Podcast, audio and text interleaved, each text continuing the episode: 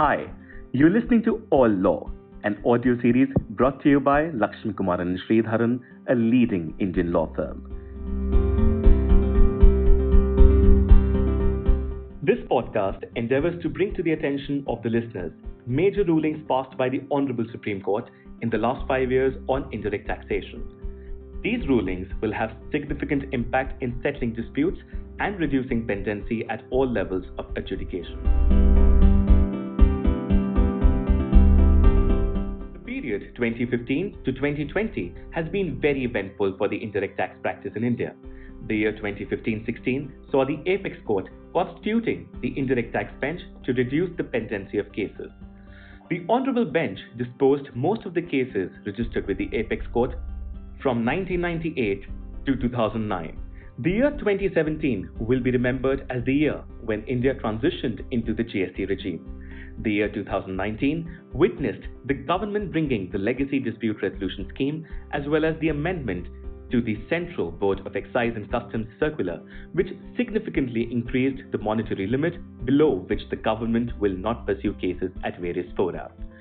The pattern of developments indicate that the intent of the judiciary and the legislature is aligned to decongest the courts of tax cases.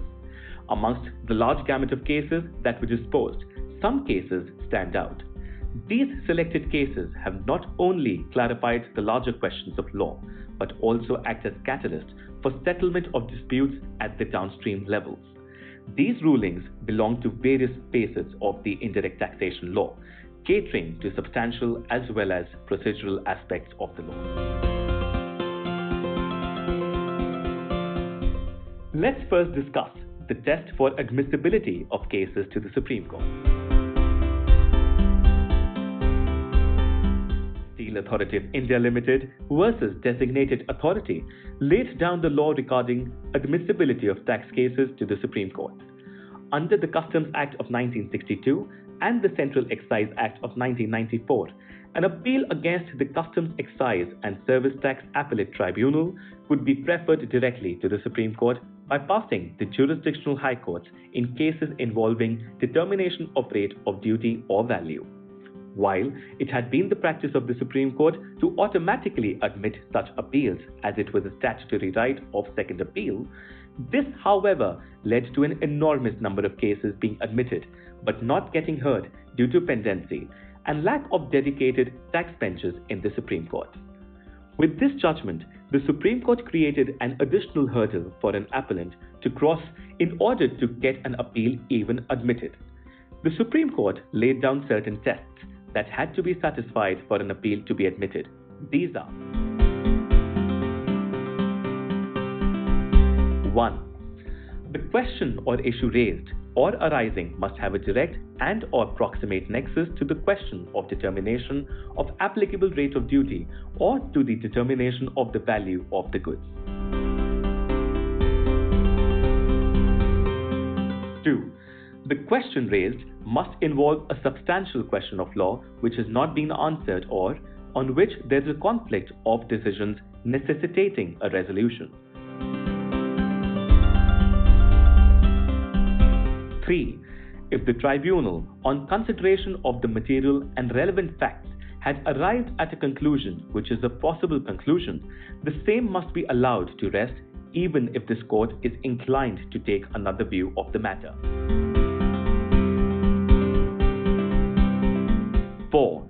The tribunal had acted in cross violation of the procedure or principles of natural justice, occasioning a failure of justice. The test essentially held that the tribunal is the last fact finding authority and its decision and understanding of the issue will be final until there are apparent procedural or substantial errors. The Supreme Court also steered itself away from cases that involved reinterpreting mixed questions of law and fact, which till then were landing at its doorstep. The test of admissibility was further fine tuned by the Honorable Supreme Court in 2019 in Commissioner of Customs versus Motorola India Limited. The larger bench of three judges clarified that in cases pertaining to exemption notifications, issues which pertain to violation of the procedural conditions in the exemption notification will not be entertained by the apex court, as they don't have any connection with determination of rate of duty. These two rulings of the apex court have effectively filtered the stream of cases which reached them under the appeal provisions. It has also given clarity to the Honorable High Courts and enlarged their scope of discretion in such cases. Let's now focus on the issue of manufacture. Under the Central Excise Law, duty is levied on the event of manufacture. It is an established law that manufacture has a direct relation with the rate of duty issue. Therefore, any appeal from tribunal's order on the issue of manufacture must be appealed directly to the Honorable Supreme Court.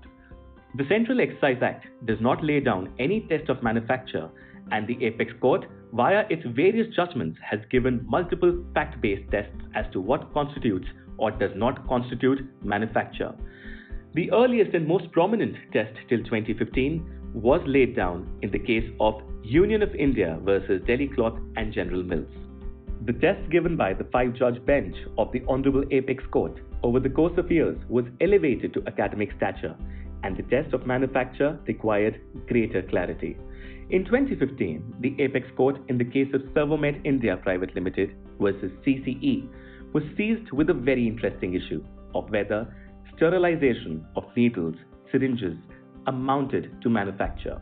The issue was difficult to determine, as any observation from the apex court could change the judicial perception of the concept, especially when there were so many cases decided by the court earlier and large numbers were waiting to be decided in near future.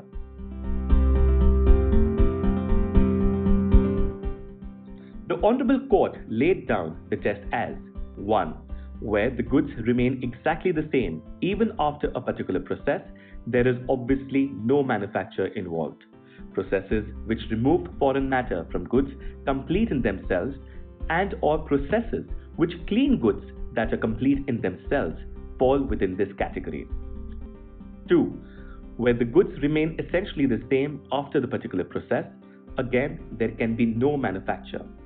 This is for the reason that the original article continues as such despite the said process and the changes brought about by the said process. 3. Where the goods are transformed into something different and or new after a particular process, but the said goods are not marketable. Examples within this group are the Brakes India case and cases where the transformation of goods having a shelf life which is of extremely small duration. In these cases, also, no manufacture of goods takes place. 4. Where the goods are transformed into goods which are different and or new after a particular process, such goods are marketable as such. It is in this category that manufacture of goods can be said to take place. The test propounded by the court left no scope for intendment. Not that the test puts a lid on all future issues, but acted as a barricade to ensure that courts across levels are not flooded with the issue of manufacture. Another issue that we'll briefly focus on is the relationship between measure and levy of tax.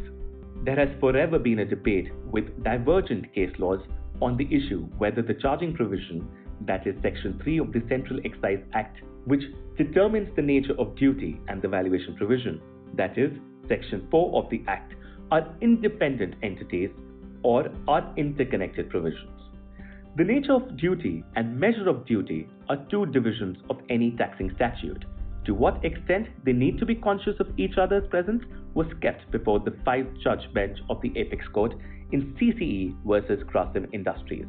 Unlike in the issue of manufacture, which was fact based, the court itself was aware that overruling past cases or disagreeing with what was already established by the courts would cause detriment to the manufacturing sector, which has been following the established valuation practice.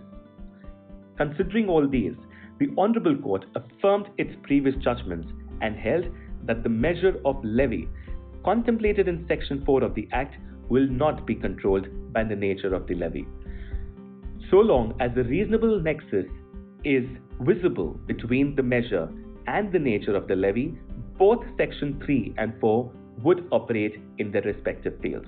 The court applied restraint to ensure that the law remains clear and the door of controversy on the issue of valuation is closed further. Now let's finally talk about the interpretation of exemption notifications. In Commissioner Customs Imports versus Dilip Kumar & Co., the Apex Court was seized with the issue whether vitamin E powder, which is mixed in prawn feed, will qualify as a prawn feed and eligible for customs exemption. The court could have given either liberal or strict construction to the issue and concluded the case. However, the court felt that a stronger judge made law was required and guidelines were needed for interpretation of such notifications. Every issue of exemption must not reach the apex court. The issue was referred to a larger five judge bench where the court took a view that while deciding the eligibility of a product for an exemption, the court must A. apply strict construction to determine if the product falls within the four corners of the notification, and B.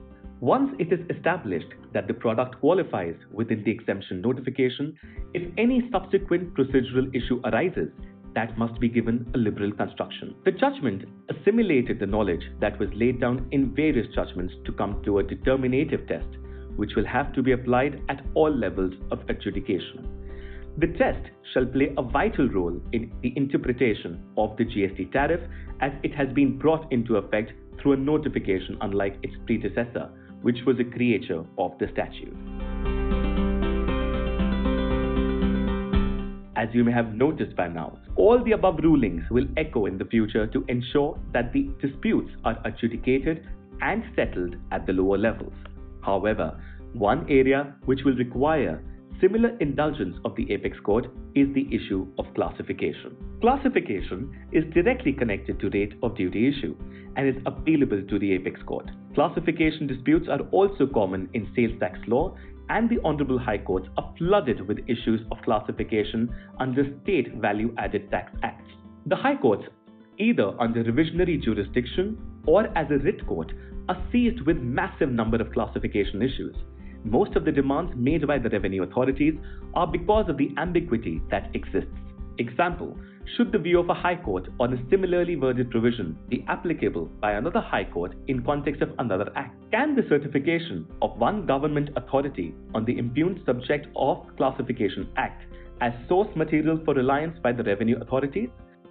To what extent harmonized system of nomenclature HSN issued by the World Customs Organization be followed in interpreting sales tax tariff schedules. In cases of Ayurvedic proprietary medicaments APM on the same product, different courts have come with a different decision, though the Food and Drug Administration has certified the product as APM. Is common parlance test applicable to technically worded entries? These questions are just examples. The issues are endless. The Honorable Supreme Court, as early as 1988 in Hindustan Richardson versus CC, had taken upon itself the responsibility to solve such disputes. But there is an urgent necessity that comprehensive guidelines are established by the Apex Court. One attempt was made in the case of Parle Agro Limited versus CCT Trivandrum, where the Apex Court gave a proposition based answer, but the same has not been followed by revenue in letter and spirit. The need to have a precedent is vital as under GST, similar classification issues are already cropping. A set of guidelines, if laid by the Apex Court, will go a long way in helping both the assessees and revenue to bring disputes to a logical end. Thank you for taking the time for listening to this series. We would love to hear your feedback, comments, and questions about the episode. You can write to us at podcast at lakshmisri.com to know more. You can even suggest topics for future episodes you'd like to hear more about. Do check out our website www.lakshmisri.com, which has been linked in the episode description below, to keep abreast of relevant legal updates. We hope you'll join us next week.